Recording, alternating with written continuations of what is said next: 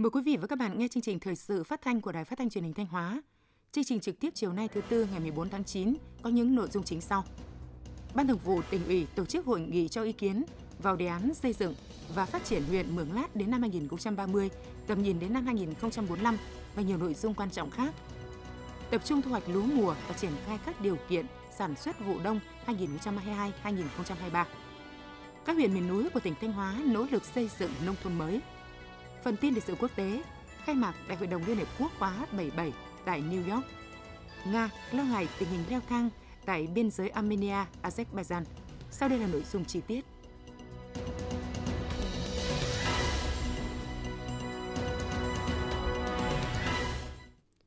Thưa quý vị và các bạn, hôm nay, ngày 14 tháng 9, dưới sự chủ trì của đồng chí Đỗ Trọng Hưng, Ủy viên Trung ương Đảng, Bí thư tỉnh ủy, Chủ tịch Hội đồng nhân dân tỉnh, Ban Thường vụ tỉnh ủy tổ chức hội nghị cho ý kiến vào đề án xây dựng và phát triển huyện Mường Lát đến năm 2030, tầm nhìn đến năm 2045 và nhiều nội dung quan trọng khác. Dự hội nghị có các đồng chí lại Thế Nguyên, Phó Bí thư Thường trực Tỉnh ủy, Trường đoàn đại biểu Quốc hội Thanh Hóa, Đỗ Minh Tuấn, Phó Bí thư Tỉnh ủy, Chủ tịch Ủy ban dân tỉnh, Trịnh Tuấn Sinh, Phó Bí thư Tỉnh ủy, các đồng chí Ủy viên Ban Thường vụ Tỉnh ủy, Phó Chủ tịch Hội đồng dân tỉnh, Phó Chủ tịch Ủy ban dân tỉnh, lãnh đạo Văn phòng Tỉnh ủy, Văn phòng Ủy ban dân tỉnh và các sở ngành liên quan. Tin của phóng viên Hữu Đại cho ý kiến vào đề án xây dựng và phát triển huyện Mường Lát đến năm 2030, tầm nhìn đến năm 2045, các đồng chí thường trực tỉnh ủy và ủy viên ban thường vụ tỉnh ủy cho rằng đề án đã được chuẩn bị công phu kỹ lưỡng, đã đánh giá khá toàn diện tình hình kinh tế, xã hội, quốc phòng an ninh, công tác xây dựng Đảng và hệ thống chính trị của huyện Mường Lát, đồng thời đề ra được các giải pháp khả thi để đưa huyện Mường Lát phát triển theo mục tiêu đã đề ra. Kể từ khi thành lập huyện vào năm 1997, nhất là trong 10 năm trở lại đây, được sự quan tâm lãnh đạo, chỉ đạo, giúp đỡ của Trung ương, của tỉnh, Đảng bộ, chính quyền và nhân dân các dân tộc huyện Mường Lát đã nỗ lực phấn đấu đạt được nhiều kết quả quan trọng. Tuy nhiên, Mường Lát vẫn là huyện nghèo nhất của tỉnh và là một trong những huyện nghèo nhất của cả nước. Điều kiện kinh tế xã hội còn rất nhiều khó khăn, quy mô kinh tế nhỏ và siêu nhỏ, đời sống vật chất và tinh thần của người dân còn thấp hơn nhiều so với bình quân chung của tỉnh và khu vực miền núi. Một bộ phận không nhỏ cán bộ, nhân dân trong huyện còn tư tưởng trông chờ, ỉ lại, năng lực lãnh đạo, chỉ đạo, điều hành, triển khai thực hiện nhiệm vụ của các cấp ủy đảng, chính quyền còn hạn chế. Để huyện Mường Lát phát triển đạt được mục tiêu của đề án, các đồng chí thường trực, thường vụ tỉnh ủy cho rằng một trong những điều quan trọng nhất là cán bộ và các tầng lớp nhân dân huyện Mường Lát phải đổi mới tư duy, phải xây dựng được ý thức tự lực, tự cường, chủ động vươn lên thoát nghèo. Bên cạnh đó, tỉnh cũng cần có một đột phá về công tác cán bộ đối với huyện Mường Lát như tăng cường điều động luân chuyển cán bộ chủ chốt tới tận cấp xã, xây dựng kế hoạch, lộ trình đào tạo, bồi dưỡng đội ngũ cán bộ là người địa phương trong các lĩnh vực giáo dục, y tế, đẩy mạnh tuyên truyền, nâng cao nhận thức cho đồng bào bằng việc xây dựng các mô hình kinh tế hiệu quả ngay tại địa phương theo hướng cầm tay chỉ việc, người thật, việc thật, lựa chọn được các loại cây trồng, vật nuôi phù hợp với điều kiện thổ nhưỡng, huy động và sử dụng có hiệu quả nguồn lực đầu tư của nhà nước cho các chương trình dự án phát triển kinh tế xã hội với phương châm đầu tư trọng tâm, trọng điểm, không giàn trải, đầu tư dứt điểm, nhất là các công trình hạ tầng. Huyện Mường Lát cũng cần xác định phải thực hiện tốt nhiệm vụ giữ gìn và phát huy bản sắc văn hóa của các dân tộc sinh sống trên địa bàn, từ đó tạo động lực phát triển du lịch cộng đồng, du lịch trải nghiệm. Cùng với sự vào cuộc của tỉnh, của các sở ban ngành và các địa phương trong tỉnh, huyện Mường Lát cũng cần chủ động, vận động, kêu gọi sự đồng hành giúp đỡ của cộng đồng doanh nghiệp để đẩy mạnh phát triển các ngành nghề sản xuất kinh doanh các đồng chí ủy viên ban thường vụ tỉnh ủy thống nhất quan điểm sẽ ban hành nghị quyết của ban thường vụ tỉnh ủy về xây dựng và phát triển huyện Mường Lát đến năm 2030, tầm nhìn đến năm 2045, đồng thời đề nghị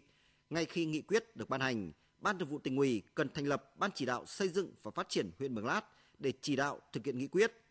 Tuy nhiên cũng cần xác định rõ quan điểm việc thực hiện nghị quyết là trách nhiệm chính của Đảng bộ, chính quyền và nhân dân các dân tộc huyện Mường Lát, phấn đấu mục tiêu đến năm 2030 Mường Lát không còn là huyện nghèo.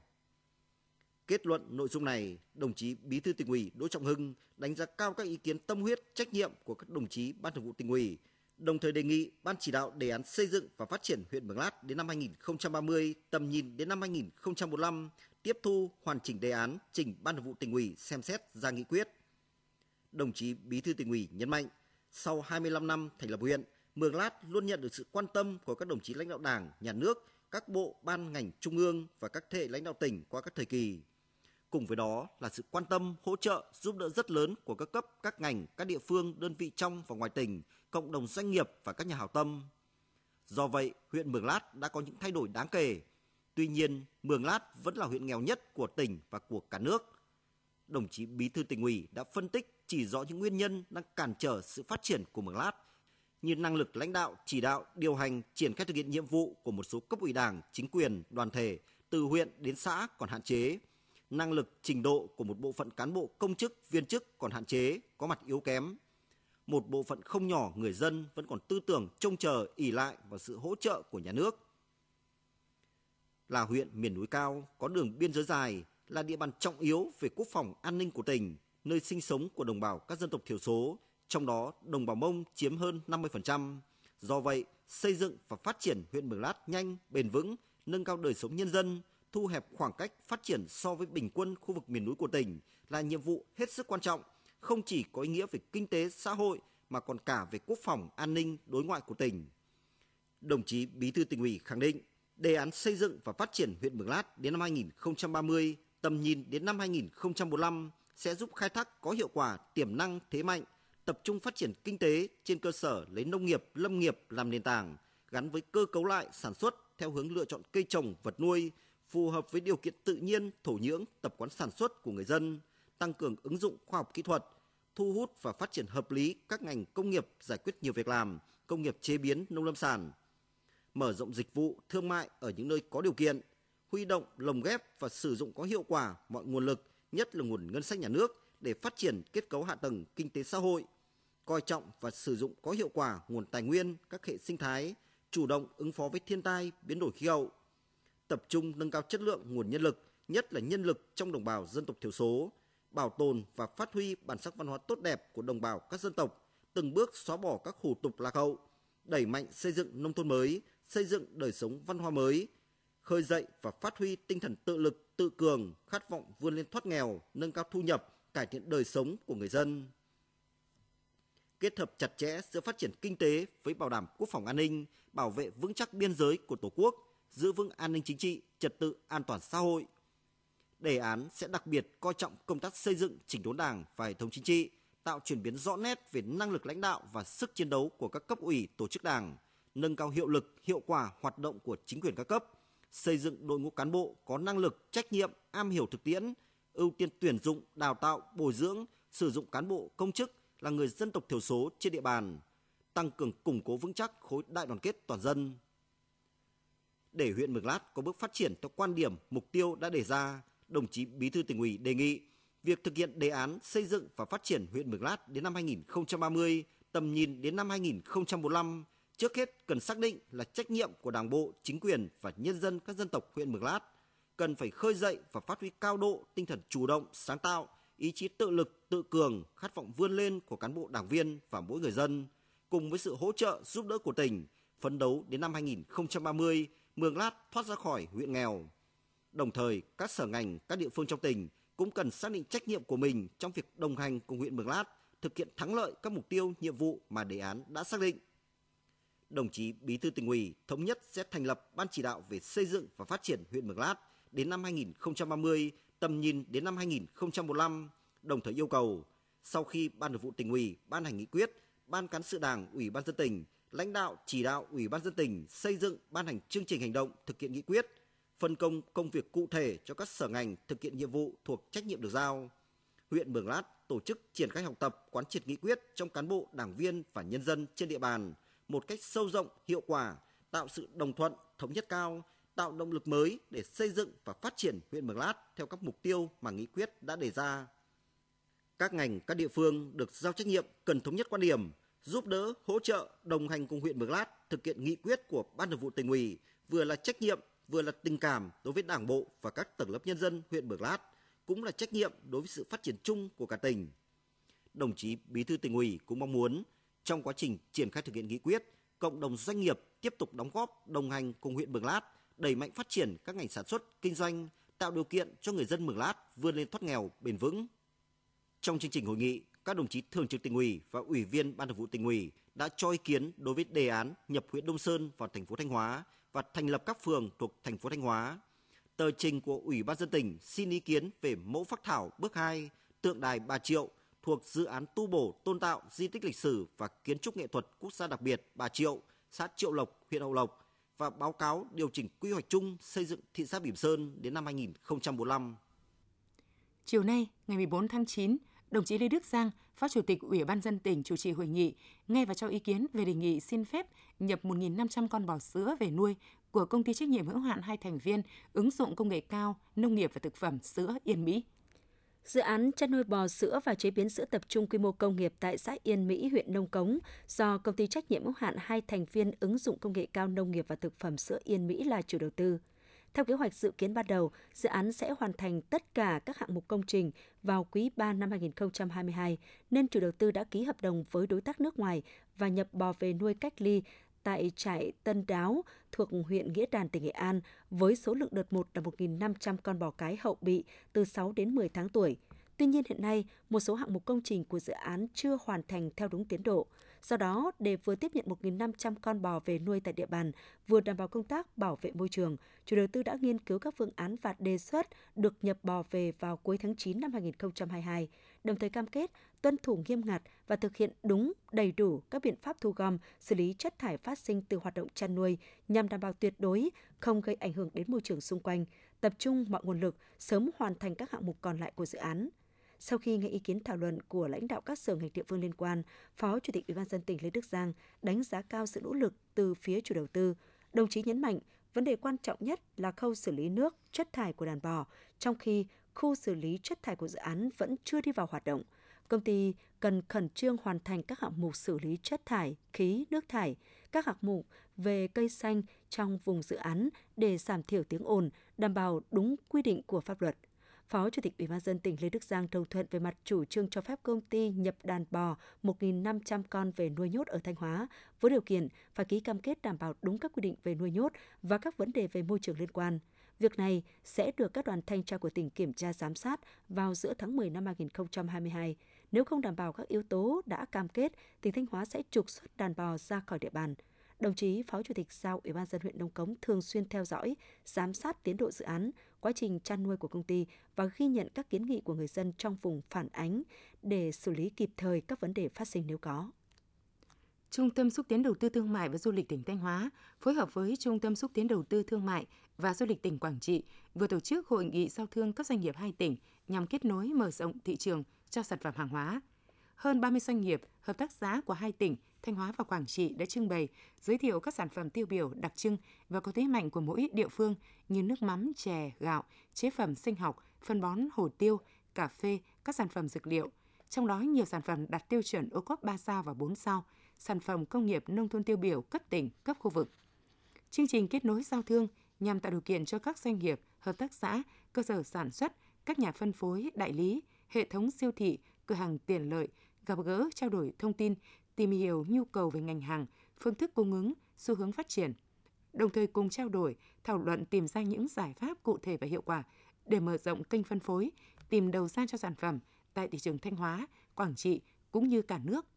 Đây cũng là dịp để các doanh nghiệp, hợp tác xã của hai tỉnh có cơ hội quảng bá hình ảnh thương hiệu, xúc tiến đầu tư kinh doanh, tìm kiếm đối tác khách hàng thông qua việc kết nối với các nhà phân phối, hệ thống đại lý để đưa sản phẩm vào thị trường. Chương trình kết nối giao thương sẽ được Trung tâm xúc tiến đầu tư thương mại và du lịch Thanh Hóa phối hợp với các tỉnh thành thường xuyên tổ chức nhằm tháo gỡ khó khăn cho hoạt động sản xuất kinh doanh của doanh nghiệp, đẩy mạnh kết nối kênh tiêu thụ sản phẩm vùng miền ổn định và bền vững. Với mục tiêu đưa Thọ Xuân trở thành đô thị giàu đẹp văn minh hiện đại, phát triển toàn diện và kiểu mẫu của cả tỉnh, ngày 10 tháng 1 năm 2022, Ban Thường vụ tỉnh ủy đã ban hành nghị quyết số 10 về xây dựng và phát triển huyện Thọ Xuân đến năm 2030 tầm nhìn đến năm 2045. Ngay từ đầu năm 2022, huyện Thọ Xuân đã ban hành kế hoạch tuyên truyền, trong đó bám sát mục tiêu nội dung của nghị quyết, trọng tâm là tuyên truyền quan điểm mục tiêu nghị quyết, chương trình hành động của Ủy ban dân tỉnh thực hiện nghị quyết, việc triển khai nghị quyết gắn với tuyên truyền các mục tiêu nhiệm vụ giải pháp của nghị quyết Đại hội Đảng bộ huyện nhiệm kỳ 2020-2025 vai trò lãnh đạo của các cấp ủy, hiệu quả điều hành của chính quyền, sự vào cuộc của Ủy ban Mặt trận Tổ quốc và các đoàn thể. Theo đó, tháng 3 năm 2022, Ban Thường vụ huyện ủy Thọ Xuân đã tổ chức hội nghị trực tuyến học tập quán triệt triển khai thực hiện nghị quyết. Cùng với đó, để nghị quyết số 10 tiếp tục được lan tỏa sâu rộng trong nhân dân. Cuối tháng 5 năm 2022, huyện ủy Thọ Xuân đã phát động và triển khai cuộc thi tìm hiểu về nghị quyết số 10 với hai hình thức thi viết và thi sân khấu hóa. Đánh giá về thành công của cuộc thi, ông Lê Văn Tiến, trưởng ban tuyên giáo huyện ủy cho biết đây thực sự là sân chơi lành mạnh bổ ích, là cơ hội để các đội thi, các xã thị trấn thể hiện sự hiểu biết và vận dụng linh hoạt sáng tạo nghị quyết vào điều kiện thực tế ở mỗi địa phương đơn vị. Từ đó, khơi dậy khát vọng vươn lên, nỗ lực quyết tâm thực hiện thắng lợi toàn diện các mục tiêu nhiệm vụ của nghị quyết đã đề ra, góp phần đưa Thọ Xuân trở thành thị xã trước năm 2030 và trở thành một cực tăng trưởng mới của tỉnh. Quý vị và các bạn đang theo dõi chương trình thời sự phát thanh của Đài Phát thanh và Truyền hình Thanh Hóa. Chương trình được phát trên sóng FM tần số 92,3 MHz. Tiếp theo sẽ là những thông tin đáng chú ý. Thưa quý vị và các bạn, về với khu di tích lịch sử quốc gia đặc biệt Lam Kinh, du khách không chỉ được tìm hiểu về những bảo vật quốc gia, 18 cây di sản, mà còn được chiêm ngưỡng chính điện Lam Kinh, công trình kiến trúc gỗ lớn nhất và phức tạp nhất hiện nay. Qua đó, chúng ta sẽ được sống trong không gian lịch sử, nhớ về người anh hùng dân tộc Lê Lợi cùng triều hậu Lê, một triều đại hưng thịnh bậc nhất trong lịch sử phong kiến Việt Nam. Bài viết của phóng viên Tưởng Vân. Về khu di tích lịch sử quốc gia đặc biệt Lam Kinh, vào những ngày đang diễn ra sự kiện trưng bày Đông Kinh, Lam Kinh thời Lê và chuẩn bị diễn ra lễ hội Lam Kinh năm 2022, kỷ niệm 10 năm di tích lịch sử Lam Kinh được công nhận là di tích quốc gia đặc biệt, 604 năm khởi nghĩa Lam Sơn, 594 năm vua Lê Thái Tổ đăng quang, 589 năm ngày mất của anh hùng dân tộc Lê Lợi. Chiều Bùi Thị Trang, huyện Hoàng Hóa, tỉnh Thanh Hóa đã được chiêm ngưỡng chính điện Lam Kinh, một công trình kiến trúc gỗ lớn nhất hiện nay. Tận tay chạm vào những cột gỗ lớn, ngắm nhìn những họa tiết, hoa văn do những nghệ nhân lành nghề trực tiếp thi công, chị vô cùng phấn khởi. Nhiều lần tôi về với Lam Kinh rồi, nhưng đây là lần đầu tiên tôi được ừ, vào thăm chiêm ngắm đại điện Lam Kinh. Đây thực sự là một công trình gỗ rất bề thế. Vào đây thì tôi có cảm giác vừa linh thiêng, vừa ấm cúng. Chính điện Lam Kinh được khởi công năm 2010 trên cơ sở nền móng và hệ thống chân tảng hiện còn. Chính điện Lam Kinh chính thức được phỏng dựng bắt đầu bằng lễ phạt mộc, cắt đầu gỗ. Cũng ở thời điểm này, một hiện tượng huyền bí trùng hợp đã xảy ra –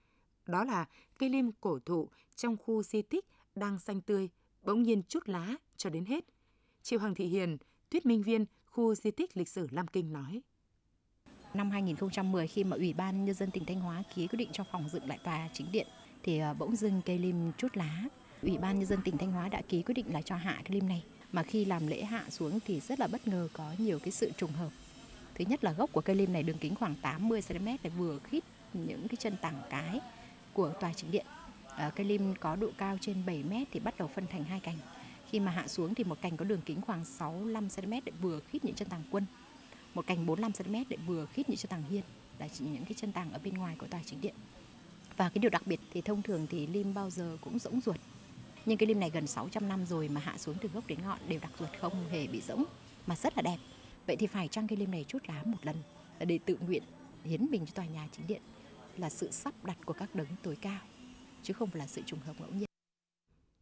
Để phòng dựng chính điện với tổng diện tích gần 1.700 m2, người ta đã phải sử dụng một khối lượng gỗ khổng lồ gần 3.000 mét khối với 138 chiếc cột. Khi hoàn thành, chính điện Lam Kinh được đánh giá là công trình cung điện có quy mô kiến trúc gỗ lớn nhất hiện nay.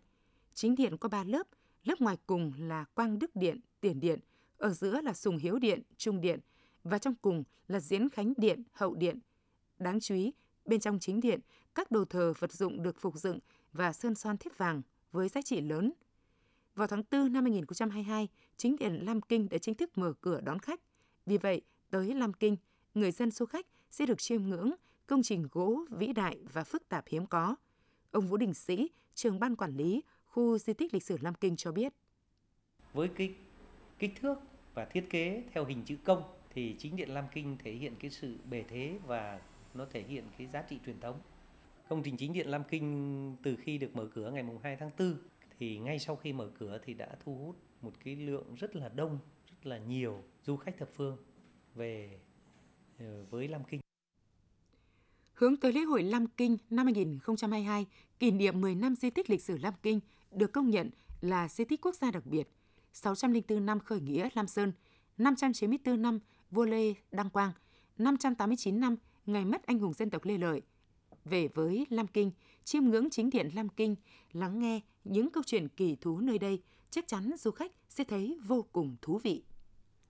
Thanh Hóa là tỉnh giàu tài nguyên đá vôi đất sét và lại có cảng nước sông Nghi Sơn nên sản xuất xi măng được xem là một thế mạnh. Hiện toàn tỉnh có 5 nhà máy xi măng với tổng công suất đăng ký đầu tư lên đến 36,5 triệu tấn một năm. Trong đó có 4 nhà máy với 9 dây chuyền sản xuất đã đi vào hoạt động gồm xi măng Vicem Bỉm Sơn 2 dây chuyền, công suất 3,8 triệu tấn một năm, xi măng Nghi Sơn 2 dây chuyền, công suất 4,3 triệu tấn một năm, xi măng Công Thanh 2 dây chuyền, công suất 4,75 triệu tấn một năm và xi măng Long Sơn 3 dây chuyền, công suất 6,9 triệu tấn một năm. Dự kiến cuối năm 2022 sẽ tiếp tục đưa vào vận hành dây chuyền 4 xi măng Long Sơn và dây chuyền 1 xi măng Đại Dương. Tổng sản lượng sản xuất xi măng Glenke toàn tỉnh năm 2021 đạt 27,2 triệu tấn. Quý 1 năm 2022, sản lượng xi măng đạt 4,46 triệu tấn, tăng 8,7%. Sản lượng Glenke đạt 2,9 triệu tấn, tăng 30,6% so với cùng kỳ. Xi măng tiếp tục là một trong những sản phẩm công nghiệp chủ lực của tỉnh với công suất và sản lượng đứng đầu cả nước, góp phần quan trọng trong tăng trưởng sản xuất công nghiệp và phát triển kinh tế của tỉnh. Tại Thanh Hóa, nhờ đầu tư cho công nghiệp chế biến đã góp phần nâng cao giá trị nông sản, giải quyết bài toán tiêu thụ nông sản cho nông dân. Bước phát triển mới này không chỉ mở ra tín hiệu tích cực trong việc nâng cao giá trị gia tăng cho từng sản phẩm nông sản hàng hóa, mà còn giúp các doanh nghiệp có nhận thức đúng hơn trong việc định hướng phát triển sản phẩm. Tuy nhiên, chất lượng nguyên liệu nông sản chưa ổn định, khiến doanh nghiệp vẫn phải nhập nguyên liệu từ các tỉnh, thành phố khác cũng là một bất cập. Do đó, phần lớn nông sản của tỉnh vẫn chủ yếu xuất bán ở dạng thô, giá trị kinh tế chưa cao. Sản phẩm không đa dạng mẫu mã, không có khả năng cung ứng số lượng lớn, bao bì chưa hấp dẫn và chưa đảm bảo điều kiện truy xuất nguồn gốc. Nguyên nhân của những hạn chế này được xác định do sản xuất còn manh mún, năng suất thấp, giá thành cao, chất lượng sản phẩm không ổn định. Vùng nông sản hàng hóa bước đầu hình thành, nhưng còn phân tán, vận chuyển khó, chưa đáp ứng yêu cầu của công nghiệp chế biến và thâm nhập thị trường quốc tế, thiếu nhân lực chất lượng cao trong sản xuất nông nghiệp để áp dụng các tiến bộ khoa học kỹ thuật mới vào sản xuất và chế biến. Để tháo gỡ những hạn chế trên, Ủy ban dân tỉnh chỉ đạo các ngành có liên quan thực hiện các giải pháp đồng bộ, tạo thuận lợi cho doanh nghiệp, nông dân tiếp cận bình đẳng, minh bạch các nguồn lực đất đai, nguồn vốn, hỗ trợ doanh nghiệp ứng dụng khoa học công nghệ để sản xuất hàng hóa, đổi mới mô hình tăng trưởng nông nghiệp. Tiếp tục ra soát, điều chỉnh quy hoạch kế hoạch của các vùng ngành, từng sản phẩm để phát huy lợi thế của địa phương, gắn quy hoạch theo nhu cầu của thị trường, thích ứng với biến đổi khí hậu. Ngoài ra, tổ chức lại sản xuất, phát triển các hình thức sản xuất phù hợp theo hướng hợp tác, liên kết theo chuỗi giá trị, tập trung nghiên cứu, chuyển giao, ứng dụng các tiến bộ khoa học kỹ thuật vào sản xuất, hướng tới nền nông nghiệp sạch, công nghệ cao, thân thiện với môi trường, nâng cao chất lượng nguồn nhân lực, đào tạo và trang bị kiến thức cho người dân nhằm đáp ứng yêu cầu sản xuất nông nghiệp hiện đại, tạo ra sản phẩm năng suất chất lượng cao. Qua kiểm tra đánh giá các trà lúa mùa, Sở Nông nghiệp và Phát triển Nông thôn Thanh Hóa dự kiến trong tháng 9 này có trên 80% diện tích lúa mùa cho thu hoạch. Do vậy, các địa phương cần tập trung nhân lực phương tiện thu hoạch nhanh gọn các trà lúa đã chín và triển khai sản xuất vụ đông, phản ánh của phóng viên Thanh Tâm. Trong những ngày này, bà con nông dân huyện Thọ Xuân đang khẩn trương thu hoạch lúa mùa, năng suất dự kiến đạt 58,7 tạ một hecta, cao hơn so với cùng kỳ trên một tạ một hecta. Huyện cũng chỉ đạo phân bố các trà lúa theo vùng để thu hoạch tập trung nhằm tạo quỹ đất gieo trồng vụ đông. Ông Nguyễn Hữu Dũng, Phó Chủ tịch Ủy ban dân huyện Thọ Xuân tỉnh Thanh Hóa nói: Huyện cũng đã có ờ, chỉ đạo các xã phân bố các cái ờ, vùng ờ, lúa chín trước và làm vụ đông để tập trung cái máy móc đến để thu hoạch cho bà con nông dân. Hiện nay trên địa bàn toàn huyện thì có khoảng 165 cái máy gặt thì hiện nay thì trên địa bàn toàn huyện đã gặt được trên 2.000 ha, trên 7.600 ha. Huyện Vĩnh Lộc cũng đã thu hoạch được hơn 1.000 ha trên tổng số 4.500 ha lúa mùa, đồng thời gieo trồng được 50% diện tích cây vụ đông theo kế hoạch. Ông Trịnh Văn Cường, trưởng phòng nông nghiệp phát triển nông thôn huyện Vĩnh Lộc, tỉnh Thanh Hóa cho biết. Với phương châm là sáng lúa chiều cây vụ đông thì à, à, chúng tôi đã chỉ đạo bà con nhân dân là à, khi mà lúa chín độ à, từ 80% trở lên thì à, chỉ đạo nhân dân à, tích cực tập trung để thu hoạch nhanh gọn cái cây à, lúa vụ thu mùa để triển khai à, trồng cây vụ đông. Thì kế hoạch trồng cây vụ đông của huyện Mỹ Lộc năm 2022-2023 là 2.600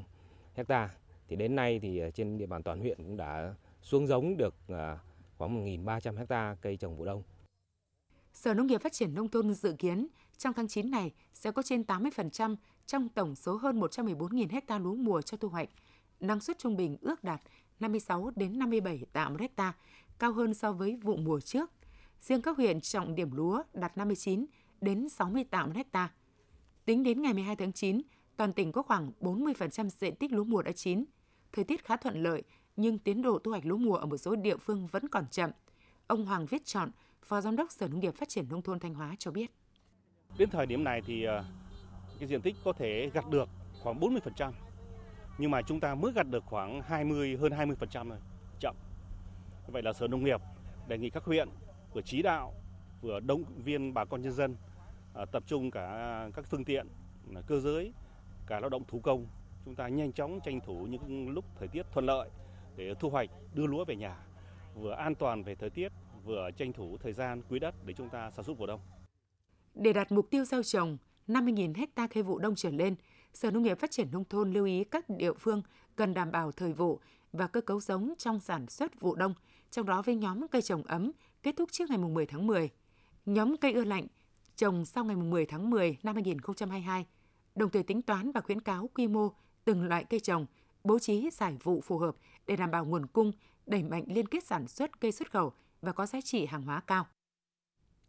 Thưa quý vị và các bạn, nhờ những cách làm linh hoạt sáng tạo, chương trình xây dựng nông thôn mới ở các huyện miền núi tỉnh Thanh Hóa đã đạt được những kết quả nổi bật. Chương trình nông thôn mới đã góp phần nâng cao thu nhập cho người dân gắn với giảm nghèo bền vững, làm thay đổi căn bản diện mạo nông thôn miền núi. Bài viết của phóng viên Hương Hạnh. Triển khai chương trình xây dựng nông thôn mới, huyện Quan Sơn đã ưu tiên lồng ghép nguồn vốn hỗ trợ từ các chương trình dự án để đầu tư xây dựng kết cấu hạ tầng nông thôn.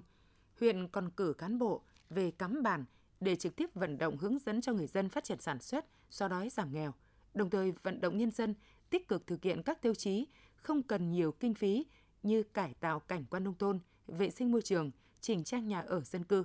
Đến nay, huyện Quan Sơn đã có 2 xã và 56 bản đạt chuẩn nông thôn mới, một xã hoàn thành 19 tiêu chí đang trình Hội đồng tỉnh xét duyệt, 9 bản đạt chuẩn nông thôn mới kiểu mẫu. Ông Nguyễn Văn Sinh, trưởng phòng nông nghiệp huyện Quan Sơn tỉnh Thanh Hóa nói. Cách xây dựng nông thôn mới của các ờ, huyện miền núi nói chung và huyện Quan Sơn nói riêng xây dựng nó theo cái bản sắc của miền núi. Chủ yếu là dân biết dân làm, dân ra dân là thụ. Cộng với hai là phối hợp của các ừ, công tác làm tốt công tác lãnh chỉ đạo của cấp ủy chính quyền địa phương và các cái khối ban ngành đoàn thể và các cái khối ờ, xã hội để chủ yếu là bà con chung tay đóng góp tuyên truyền vận động và đặc biệt là hỗ trợ thêm để bà con kích cầu để xây dựng nông thôn mới. Khác với các huyện đồng bằng, khu vực miền núi có địa bàn dân cư rộng nên phải đầu tư làm đường giao thông nông thôn nhiều, trong khi dân cư phân bố giải rác, tỷ lệ hộ nghèo cao, mức thu nhập của người dân lại thấp. Khi bắt đầu triển khai chương trình, các huyện miền núi mới chỉ đạt bình quân 3,3 tiêu chí một xã. Trong quá trình thực hiện, các địa phương luôn chú trọng thực hiện hiệu quả các phong trào thi đua chung sức xây dựng nông thôn mới nhằm huy động sự tham gia của mọi tầng lớp nhân dân, đồng thời kêu gọi vận động các sở ngành doanh nghiệp đỡ đầu, hỗ trợ bà con dân bản xây dựng nông thôn mới. Nhờ đó, nhiều địa phương miền núi đã xóa bỏ được tư tưởng trông chờ ỉ lại vào sự hỗ trợ của nhà nước, phát huy các lợi thế để phát triển kinh tế giảm nghèo.